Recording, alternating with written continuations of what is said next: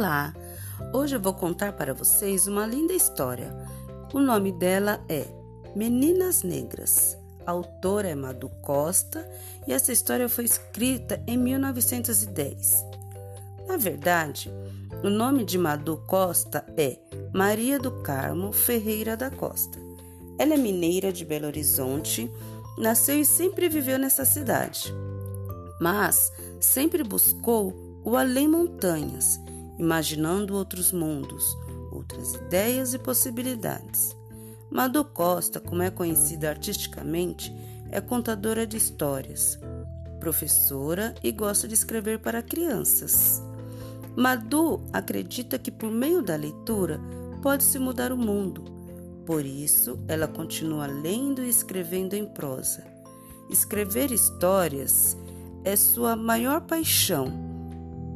Então vamos lá conhecer a história dessas lindas meninas negras?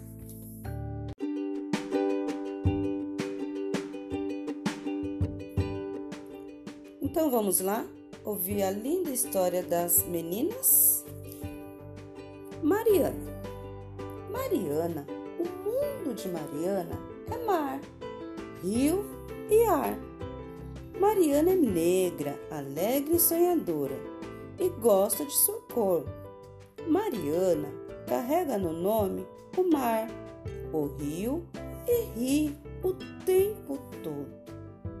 Na escola, a professora conta que os negros vieram da África.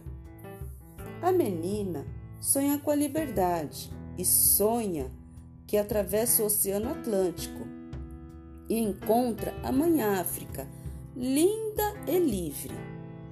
Mariana é ar, é rio, é ar e voa na imaginação. Dandara Dandara é uma linda menina, negra, olhos grandes e espertos, sorriso bem aberto. Dandara quer um bicho de estimação. Vejam só, ela quer uma girafa ou um leão. Ela quer um tigre pintado no chão. Quer ter muitas zebras dormindo no seu colchão. Na escola, a professora fala da África, das suas terras. Dandara viaja, olhando as nuvens pela janela. É girafa, elefante, tigre e leão. Dandara voa na imaginação. Luanda. Luanda é uma menina de corpo tão forte, menina de tom de chocolate. Dança como ninguém. Aprende o que lhe convém. Na escola, a professora fala do povo e da cultura dos que vieram da África.